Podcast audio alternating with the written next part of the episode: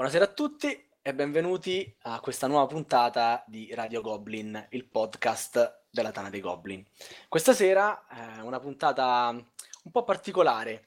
Ci sarà nuovamente l'amico Mattia Neckdape che con un gruppo di suoi ospiti ci parlerà di playtesting.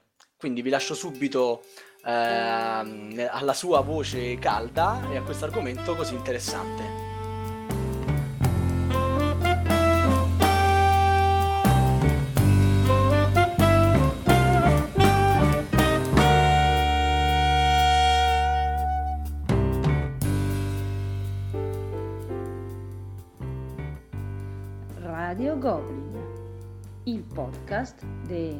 Tana dei Goblin. Quarta puntata. Dietro le quinte.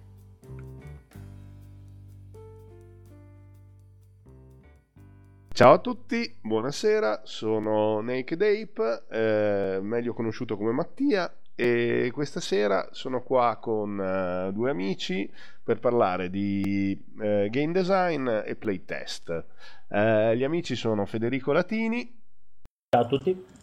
E Andrea Mezzo- Mezzotero. Non ce la Ciao farò mai. mai. bene.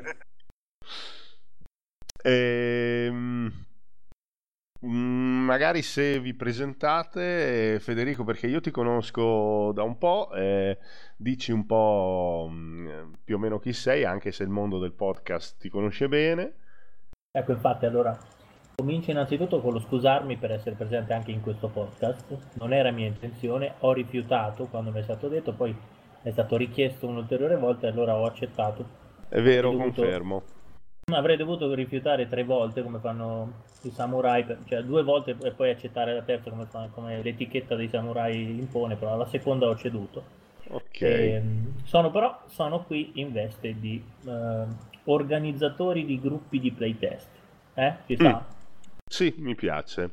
E mm, possiamo parlare anche del fatto che tu ti occupi mh, mm, ehm, sì, sia di organizzare eh, serate di playtest, diciamo, e lavori anche, si può dire, con una casa italiana.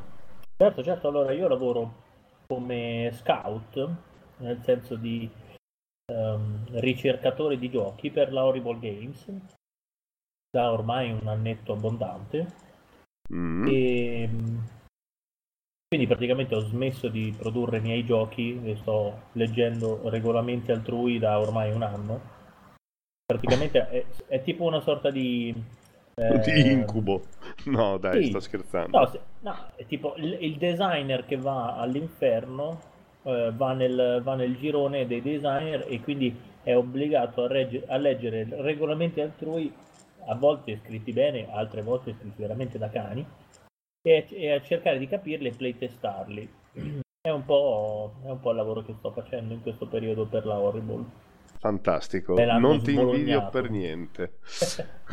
allora, Andrea invece... Mm, eh, io so che sei andato recentemente al premio Archimede eh, sì, io sono un, um, un, autore di giochi, aspirante autore di giochi, quindi ancora non ho opere pubblicate. Diciamo che io sono uno di quelli che manda regolamenti scritti male a persone come Federico per farli soffrire giustamente. Ok, ehm, ti, ti, sento veramente malino, eh? però vabbè, speriamo okay, che... Prova, prova, a migliorare un po' allora la qualità dell'audio. Ok, adesso decisamente meglio. E, ehm, quindi sei andato al premio Archimede e com'è andata? Sì, il premio Archimede, per chi non lo sapesse, è questo premio organizzato da Studio Giochi a Venezia ogni due anni, dove possono partecipare autori di giochi sia pubblicati che eh, autori ancora esordienti. Beh, è, è la Biennale di Venezia del game design. Ah. Eh, esatto. mi piace. È andata bene, nel senso che sono entrato eh, nella selezione dei 15 finalisti e, ehm, e il gioco è anche stato opzionato da una casa editrice e quindi potrebbe uscire nel 2017 o nel 2018. Ah, allora, eh, se non ricordo male, giusto per dare un po' una nota di colore a tutto questo, nel 2012 eh, ha vinto eh, una coppia di game designer con un gioco che poi ha riscosso un discreto successo. Dovrebbe essere Marco Polo. Esatto. E nel 2014 invece hanno vinto due nostri amici. No, Esatto. Due nostri frequentatori assidui della- della- della- del gruppo di playtest Esatto. bolognese, Team Bologna. Il Team Bologna. Eh, con un gioco che eh, penso possiamo, possiamo dire, possiamo raccontare, no? In qualche, credo sia di pubblico dominio, eh, che si chiama Neapolis e che ehm, eh, ho avuto anche il piacere di playtestare un paio di volte di recente. E mm, mm, mm, mi dite mm, eh, mm, prima Federico, poi Andrea, eh, il, il vostro gioco preferito e il gioco che vi è piaciuto meno negli ultimi due anni, così per farvi conoscere agli amici della Tana come inquadrarvi come generi e gusti. Vado io. Mm, Allora, il mio gioco preferito, mh, diciamo il gioco a cui non dico mai di no quando viene proposto, adesso qui molti me lo diranno, è eh, Ricochet Robot. Lo, devo- Ah. lo, lo ammetto, per quelle cose che tipo, tipo Alex confessione, no? Randolph. eh, ok. Alex Randolph. Guarda, Al di là di- temevo Love Letter, quindi... Eh, sì, allora, però ecco, devo dire che Ricochet Robot non rappresenta tanto i giochi che poi alla fine faccio con i miei amici o comunque che amo proporre perché eh, se qualcun altro abituato ad ascoltare podcast ha già sentito giochi sul nostro tavolo oppure il dado incantato saprà già che io ho un po' il pallino dell'evangelizzazione quindi nel tempo mi sono un po' eh, piegato a eh, amare e giocare eh, titoli molto leggeri, quindi filler o comunque titoli family Eh sì. e molto molto leggeri. Devo dire che recentemente con eh, titoli come Sight o come Mombasa mi sono un po', ri- ri- un po' risalita la voglia di, di fare titoli un po' più pesi. Lo so che a te Mombasa non ti è piaciuto, Mattia, lo so, lo so benissimo. So sì, è così. Ma a te tanto no- non ti piace niente che non, non abbia, non abbia un livello di complessità tale per cui ci possono giocare solamente persone con cui eh, tipo il tuo, quindi eh, non c'è, non- è vero, nemmeno, dai. non No, c'è nemmeno non è vero. discussione sulla cosa. Cioè- Non è vero. Ah, ecco. Ricochet Robot, grandissimo gioco. E Colovini, che è l'organizzatore, uno dei, dei patron del premio Archimede, per me è un, un gigante. E fa tutto sommato cose semplici, dai. Vero, è vero, è vero. Te lo, te lo riconosco che sei un amante di questo autore eh, che effettivamente pubblica titoli, non dico leggeri, però sicuramente semplici. E Andrea? Allora, il gioco che ho mm, apprezzato di più negli ultimi anni è sicuramente Netrunner, nella sua Eh. riedizione Fantasy Flight, che ho giocato tantissimo, soprattutto eh, anche insieme a Federico. Siamo andati in giro per tornei per un paio d'anni. E, è un gioco che per caratteristiche di mm, possibilità di bluff, di lettura dell'avversario, di poter prendere dei rischi calcolati. È un gioco che dà sicuramente grandi soddisfazioni ehm, quando lo si gioca e quando lo si studia. E giochi che mi hanno lasciato, ma giochi brutti non, non- non ne saprei dire, anche perché solitamente uno li annusa nell'aria e ne sta ben lontano. Quello che mi ha lasciato molto indifferente è stato Splendor, che pure ha riscosso un grandissimo successo. Mm? E io, mh, chi mi conosce lo sa, soffro un po' i giochi molto astratti, con eh, scarsa, dove l'ambientazione è limitata veramente alle immaginette sulle carte e nulla di più. Se non sento l'ambientazione, eh, faccio anche fatica a immergermi nel gioco. Ok. Eh, mm, mm.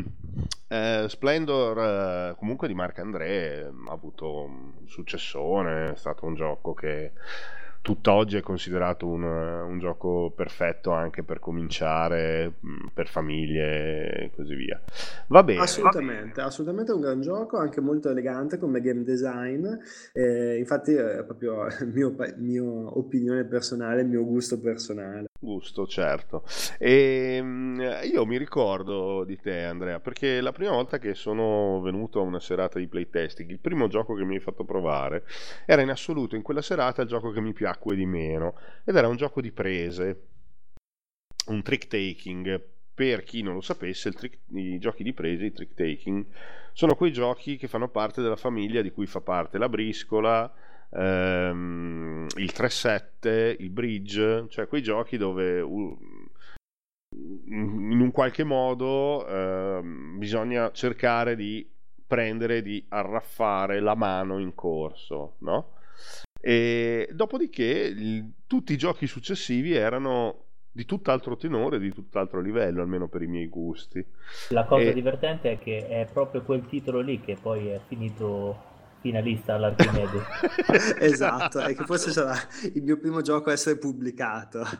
esatto, questa è la parte te lo, di, te lo dico in diretta e dal vivo a tutti quelli che ascolto che gioco del merda che, che, che pubblichi. Andrea. Grazie Federico per il supporto. Ti odio per questa cosa. Ok, eh, c'è già un titolo per questo, per questo gioco? No, Ce ne no, vuoi parlare? Manca ancora, manca ancora, il titolo definitivo. Ok, ancora. puoi descriverlo in qualche modo, visto che comunque è già stato presentato?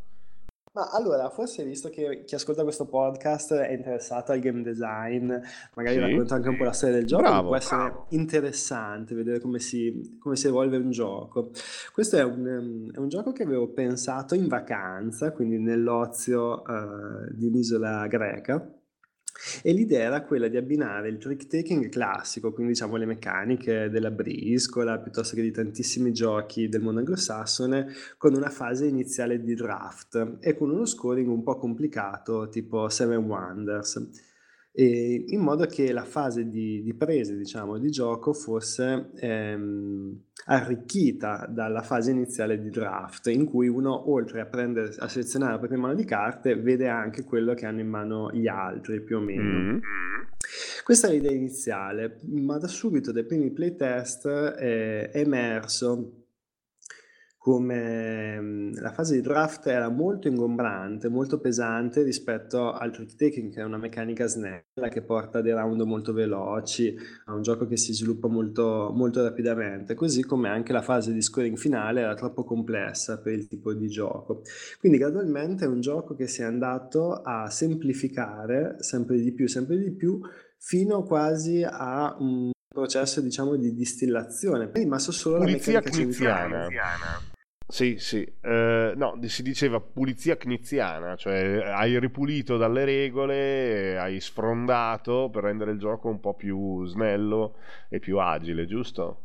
Esatto, il gioco che ho presentato al premio Archimede, che è stato selezionato tra i finalisti e che poi è stato opzionato da una casa editrice, è proprio la meccanica asciugata all'osso nella sua, ehm, diciamo, nella sua struttura più semplice possibile. E questo è un processo interessante perché molto spesso eh, molti playtest servono a- appunto a rendere il gioco più essenziale possibile, a togliere tutti i fronzoli che il designer nella sua testa ci aveva messo durante lo- il primissimo sviluppo.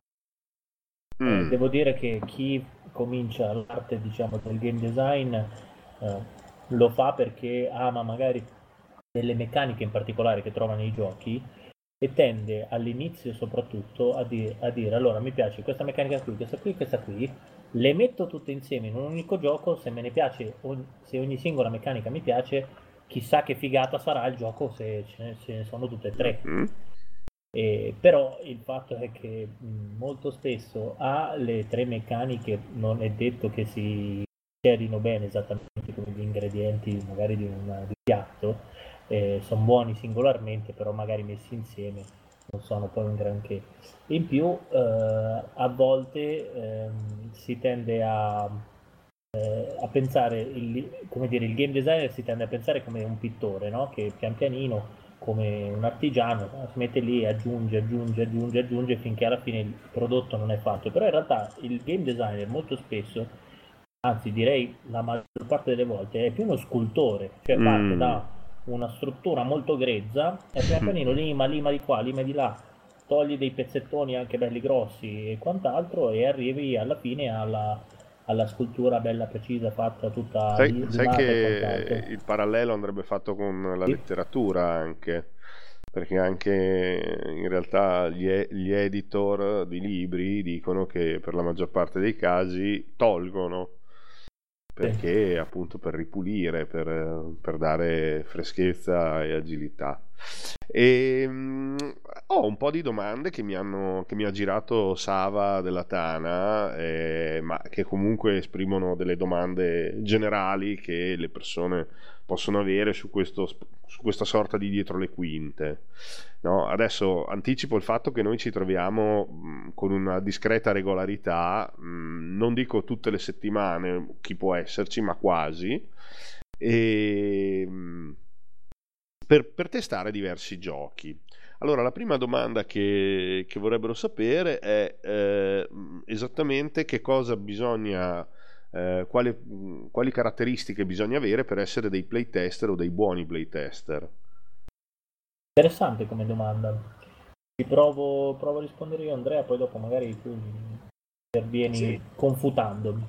Ehm, allora, innanzitutto, ehm, per essere dei buoni playtester, a mio parere, bisogna ehm, non avere le barriere sociali tipiche che si hanno quando si interagisce con una persona, cioè eh, solitamente quando io ho a che fare con una persona, per esempio, mi fai provare un cibo che hai appena cucinato, rimanendo sulla metafora della, della culinaria.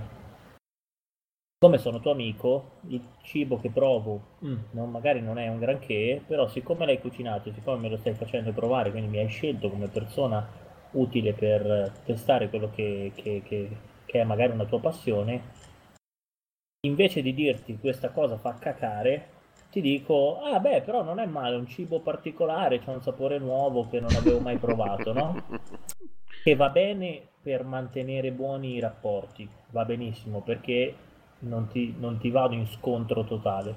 Però, per farmi migliorare come cuoco, è una merda come feedback, no? Mhm. Quindi bisogna essere molto, molto, a mio parere, un buon playtester è una persona che non ha peli sulla lingua e che ti dice eh, le cose per come se le vive, perché in realtà è l'onere del, eh, del game designer saper eh, raccogliere tutto quello che c'è di buono del feedback eh, aspro e magari anche tagliente di un giocatore e tenere magari quello che è veramente utile e, e- e filtrare magari anche quello che non è, non è pertinente alla- all'evoluzione del gioco. Cioè, se io Certo. ti dico, se io ti dico, se tu mi fai provare un cooperativo a me, e io ti dico non mi è piaciuto perché eh, nel cooper- nella maggior parte dei cooperativi c'è il, il problema dell'alpha player e a me in generale i cooperativi non mi piacciono e prendi solo la parte dell'alpha player e tutto il resto dici vabbè ma quella è, è una tua come dire è una tua Certo. è un tuo parere personale Tuo pallino, una tua opinione che non ti piacciono i cooperativi. Però effettivamente magari ecco la parte dell'alpha player ci devo un attimo guardare per evitare eh, situazioni di quel genere. E se io faccio giocare a un mio amico un, un gestionale da un'ora e mezzo e questo qui fa solo i filler mi dice guarda Federico sto gioco è noiosissimo perché non ho mai attaccato nessuno. Eh, tutte le volte che era il Dura mio turno troppo. dovevo pensare troppo. Alla fine ha vinto lui che conosce meglio il gioco e quindi si sa già chi vince alla fine della partita. E, e- e io, gli- io gli, gli- devo, devo anche un po' scremare e dire ok non è- forse non era il gioco per te. Però il playtester deve essere libero anzi deve avere la tranquillità di poter essere libero di fare critiche e forse è anche responsabilità del designer metterlo nella condizione mentale di potersi esprimere senza dover subire magari cioè senza mh, pensare che magari quella, quella sua critica venga presa in maniera personale invece che una critica costruttiva al, Mm. Mm. al gioco. Mm. Andrea? Allora, secondo me le caratteristiche che deve avere un playtester dipendono un po' anche dalla fase di sviluppo del gioco ehm, che sta provando. E l'autore, se è un bravo autore, sa anche guidare i suoi playtest contestualizzando ehm, la maturità del gioco ed essendo molto chiaro fin dall'inizio della, della partita di prova di cosa vuol vedere. Mi spiego meglio. Se io eh, sto portando al mio gruppo di playtest un gioco che non è mai stato giocato, cioè semplicemente ho avuto un'idea di una meccanica, ho costruito un prototipo e voglio vedere come gira, dai miei playtester non voglio praticamente nulla, cioè potrebbero essere delle teste vuote e una mano che muove le pedine perché ho bisogno proprio di capire le meccaniche che dinamiche generano mm-hmm. sul tavolo. Quindi anche qualsiasi commento eh, sul, sul, sul, gioco rischia di essere di troppo. Quando il gioco già inizia ad avere la sua maturità, quindi passate le prime, le prime partite, il playtester deve essere, come, deve essere, come dice Federico, molto bravo a identificare le proprie sensazioni di gioco e lasciare perdere le barriere sociali ed essere molto sincero con l'autore. Perché questo è il momento in cui questo momento esatto in cui bisogna capire ehm, come gira il gioco, che sensazioni suscita. Ancora diverso diventa lo sviluppo finale del gioco, cioè quando il gioco ormai è maturo nelle meccaniche e l'autore sta magari bilanciando eh, i vari effetti, le varie strategie prima di proporlo uh, all'editore. In quel caso, ad esempio, il playtest dovrebbe essere eh, mh, è utile se per te sei un giocatore competitivo, coinvolto, attento durante la partita perché può aiutare a far venire fuori eventuali strategie dominanti o problemi di bilanciamento. Posso aggiungere un ultimo step? sono perfetti, ideali. Ah, certo, gli exploiter. No, posso aggiungere un ultimo step, cioè il proofreader finale, ovvero sia l'ideale sarebbe avere poi alla fine un gruppo che, non, che tu non vedi neanche, a cui consegni materiali e regolamento in modo da vedere anche se le informazioni circolano correttamente per poi avere un feedback, eh, diciamo, una sorta di, di, di doppio cieco, no? di... Attenzione però, il blind playtesting in realtà esatto. la maggior parte delle persone lo considera un playtesting al, al gioco, però in realtà è un playtesting a regolamento, cioè tu eh. stai ehm, eh, sottoponendo il non, cioè è chiaro che poi alla fine magari qualche feedback sul gioco te lo becchi anche, però in realtà ehm, i, quando arrivi a fare un blind playtest, il, il playtest che stai facendo è a come hai scritto il regolamento, cioè eh, stai, vedi se viene giocato esattamente come vorresti e in questa maniera, in questa maniera eh, verifichi che quello che hai scritto nel regolamento sia eh, coerente magari con eh, come poi viene interpretato diciamo, lo sviluppo del gioco. E come fai a saperlo? Normalmente ti mandano un video, eh, lo desumi da quello che ti dicono? Eh, io personalmente ti direi eh, consegna una scatola a un gruppo, ti siedi al tavolo, ti metti una bella zip sulla bocca e, e vedi come giocano. Ok quando vedi che scassano una regola tu continui a stare zitto e alla fine della partita eh, prendi, intanto prendi nota e alla fine della partita dici ok ragazzi l'avete quasi giocato con le regole giuste oppure l'avete giocato completamente con le regole sbagliate scusate per, per, le, per come ho scritto le regole che non si capiva un cazzo. Ok. No perché no problema. No io lo dico, lo dico anche perché il problema è che il, desi- il, il designer si trova nella difficilissima condizione di dover fare un passo indietro, dimenticare come, come ha fatto il suo gioco, cercare di eh, descriverlo come se lui a quel gioco non ci avesse mai giocato in vita sua, invece l'ha inventato addirittura, e, e, eh, e quindi evitare di dare per scontato un sacco di cose, per esempio ehm, eh, movimento. Uh, i, i, personaggi si muovono sulla, sulla tabella gioco, sul tabellone di gioco. Ehm, tu dai per scontato magari che il movimento è solamente di un passo, quindi di una, diciamo, di una casella alla volta, perché l'hai giocato talmente tante volte in quella, in quella situazione certo, lì, che non ci hai che mai per pensato. Te, che per te la Chiaro. parola passo o la, la parola movimento è, è, vuol dire movime, certo. muovere di una casella ma dove sta scritto? Il, il, giocatore che legge dice ok, qui c'è un problema, non sappiamo di quanto ci possiamo muovere. E lì e lì, e lì tu si de- può correre dentro a correggere. mu- muori dentro mentre vedi, mentre vedi questi che giocano con, con regolamento sbagliato. Va bene. Ehm, allora, eh, stiamo un po' alle battute finali. Andrea, ehm, quanto è difficile subire delle, eh, delle critiche sul, sul- sul proprio gioco? Allora, dipende molto dall'approccio che l'autore ha al suo gioco. No, no, che l'autore, dimmi di te. Sì, no, mh, io ho imparato molto in fretta e molto presto a mh, non prendere sul personale le critiche. Eh, credo che Federico, che mi ha visto iniziare, insomma, a venire seduto ai playtest due anni fa e mi ha visto può confermare questa cosa, ehm, che molto spesso eh, il rischio un po' c'è, no? Quello di eh, vedere la propria opera come una parte di sé e quindi di essere molto sulle difensive, però è un errore gravissimo, no? Perché il playtester ha sempre ragione.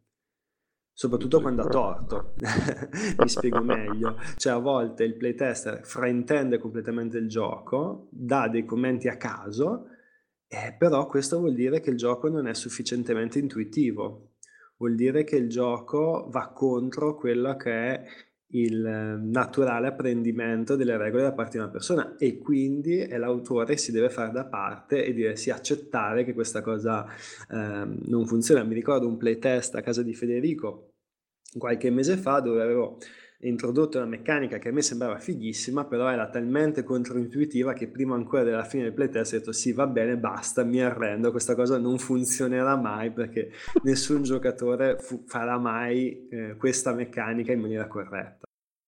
Eh sì, c'è, c'è molto, tra l'altro nel, nel game design in cui ho cercato di cimentarmi anch'io con, con risultati scadenti, eh, ti rendi subito conto che eh, è molto facile demoralizzarsi e a un certo punto viene più la voglia di ricominciare da capo con qualcosa di completamente diverso che non quella di mettere a punto quel lavoro che, che avevi incominciato. Devo dire che io questa cosa la subisco molto e tendo addirittura a, ehm, a nemmeno arrivare al momento in cui mi viene criticato un gioco dagli altri perché me lo boccio prima. Cioè, me, lo, me lo autoboccio, cioè mi metto il cappello critico e quel cappello eh, evidentemente dà un potere speciale di maggiore forza tut- alla, alla parte invece creativa e alla parte organizzativa e quindi la parte critica dice no ma questa cosa no- no- non funziona. E, Ok. mh, Sì? eh, io, io personalmente mh, tendo a eh, cercare da subito di dire a tutti i game designer che entrano nella mia casa, perché le, le sessioni di playtesting le facciamo principalmente a casa mia, eh, ma non perché sono magnate, ma perché avendo una figlia la devo mettere a letto e quindi son- sono gli altri che si devono smuovere a venire a casa mia, purtroppo. Però dai, alla fine questa cosa ha portato anche dei risultati, perché in realtà eh, chiamo talmente tante persone a, a, a playtestare che fra quelli che danno solo e quelli che ci vengono, alla fine quei quattro persone ci vengono sempre eh, per riuscire a, a playtestare bene. Quindi alla fine qualcosa di buono l'ha portato. Ah, alle volte di più, eh, mi Sì, sì, ricordo. abbiamo fatto anche sessioni da, da parecchia gente.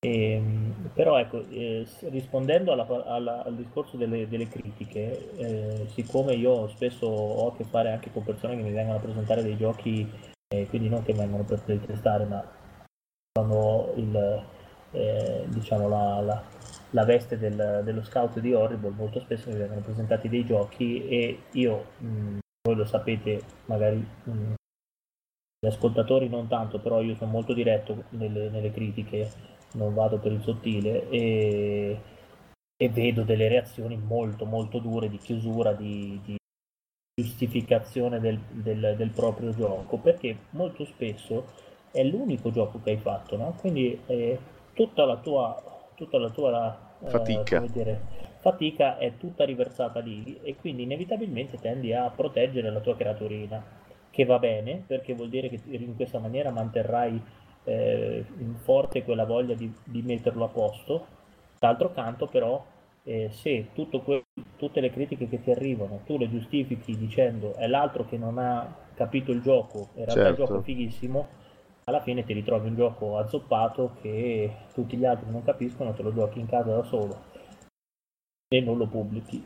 Invece molto utile è eh, dire ok, quella, quel gioco non sono io, innanzitutto, quindi quando arriva una critica al gioco non lo stanno criticando me, chiaro che avendolo inventato io un po' di responsabilità me la sento, ma ci può stare che eh, non tutto funzioni da, da, da subito. E quel gioco non sono io e eh, quella critica eh, va sempre un attimo, come dicevo anche prima, eh, filtrata di, prendendo quello che effettivamente e oggettivamente è un, è un dato, filtrato dal magari l'opinione personale di chi gioca. È chiaro che mi arriva sempre la stessa critica, anche se è una critica che io tendevo a filtrare, probabilmente invece devo, devo cominciare Eh, a riconsiderarla. Eh ok? certo. Allora, va bene, un, un ultimo giro, due consigli eh, molto rapidi, eh, uno per chi volesse fare del game design e l'altro per chi volesse fare del playtest. Eh, prima Andrea, poi Federico. Allora, ehm, consiglio per chi volesse fare il playtest è di ehm, seguire i gruppi su Facebook o, o gli autori che mh, girano attorno al proprio circolo, perché comunque è una cosa molto divertente vedere un gioco come evolve, come va dal concetto iniziale al prodotto che poi va a, a essere pubblicato. Soprattutto ci si accorge di quanto i giochi vengano stravolti tantissimo, no? A volte si giocano dei giochi molto semplici con una meccanica molto chiara e dici ah questo gioco sicuramente è nato nella testa dell'autore già così in questa forma e invece non c'è niente di più sbagliato, spesso nascono che sono delle accozzaglie paurose e questo anche con gli autori affermati, eh? Non solamente con gli autori alle prime armi. Per chi volesse, un consiglio per chi volesse cimentarsi nel game design è questo, realizzate il più in fretta possibile un prototipo giocabile.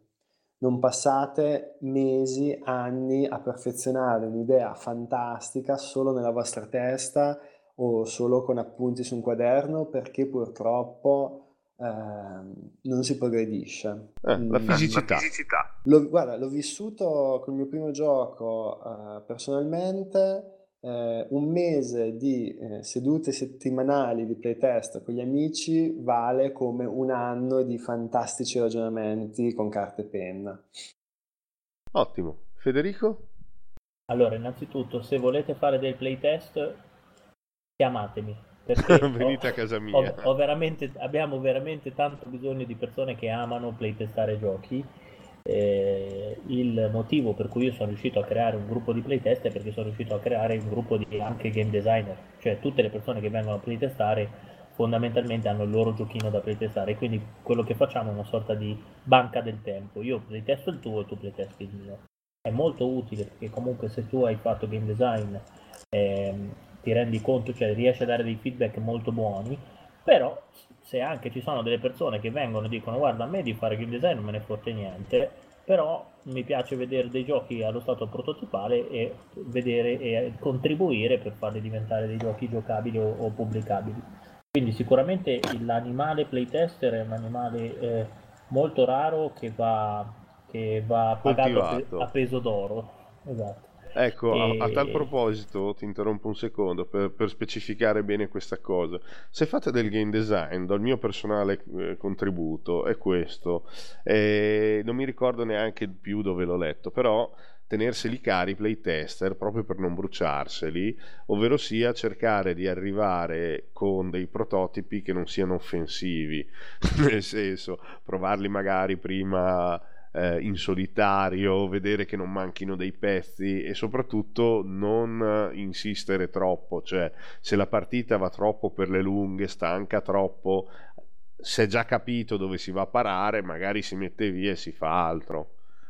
È un consiglio veramente molto utile e, e- e probabilmente se, se senti i principali game designer, quelli diciamo affermati, eh, tutti ti dicono guarda i miei playtester eh, la, la serata gliela pago io, cioè gli pago la, la birra se c'è da pagargli la birra, gli pago la cena se c'è da pagargli la cena. Ora, eh, siccome i soldi non si raccolgono per terra, se riuscite a avere dei playtest che lo fanno diciamo, in maniera gratuita, ben venga, però se ogni tanto gli riuscite a allungare eh, un, un, vantaggio, che non necessariamente deve essere un vantaggio economico, fatelo. Eh, chiaramente no, non, ve lo devo nemmeno dire se pubblicate un gioco, li mettete nella lista delle persone da ringraziare, ma soprattutto vi fate dare delle copie da regalare a destra e a manca a tutti quelli che vi hanno concesso il loro tempo, eh, nel tempo che potevano spendere nel giocare un gioco edito invece l'hanno speso a giocare un gioco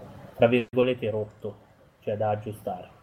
Eh sì. e, detto questo invece se il consiglio principale l'ha dato Andrea ai, ai game designer, cioè iterate prima possibile, questa parola un po' presa dal, dal latino ma anche in realtà rimutuata dal, dal, dall'inglese iterare vuol dire insomma fate girare il vostro prototipo cambiandolo costantemente ma se tanto non avete una, un prototipo di partenza non, questa, itera, questa, iterazione non, non, la farete mai. Quindi partite dal prototipo e poi da lì ok ah ecco un, altro, un, un consiglio finale non mm. spendete tempo nella impaginazione grafica o nelle illustrazioni sì, per un sì. semplice motivo perché è vero che dobbiamo un po' coccolare i nostri playtester eh, facendogli avere un prototipo funzionale, ma funzionale non, non, necessariamente vuol dire ho speso 6 ore a fare la grafica, perché?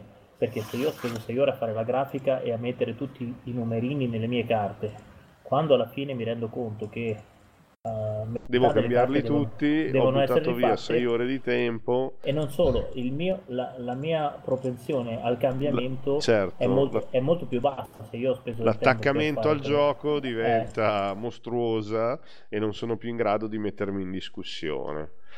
Va bene.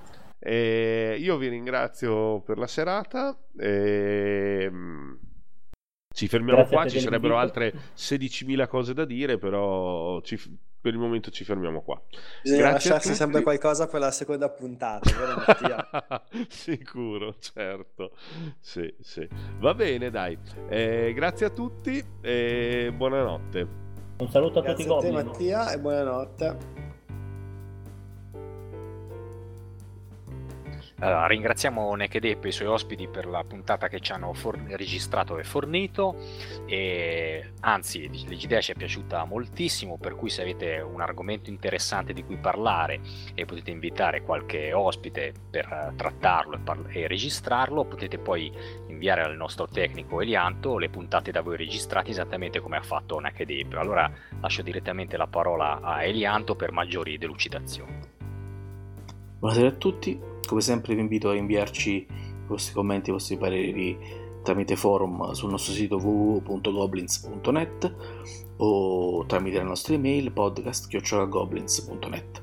Potete trovare le nostre puntate precedenti sia sulla home page che tramite iTunes cercando Radio Goblin nella sezione podcast.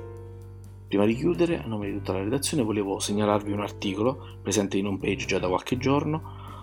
Il titolo dell'articolo è Una richiesta d'aiuto da Mauro ed è un aggiornamento sulle condizioni di salute di Mauro Il Brugio, eh, un nostro amico Goblin, eh, tra l'altro fondatore della Tana dei Goblins di Roma, che è affetto da una grave e rara patologia.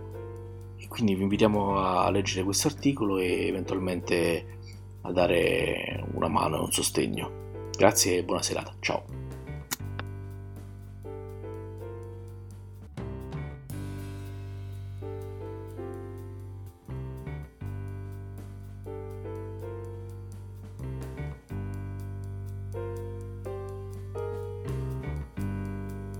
Avete ascoltato Radio Goblin, il podcast della Tana dei Goblin.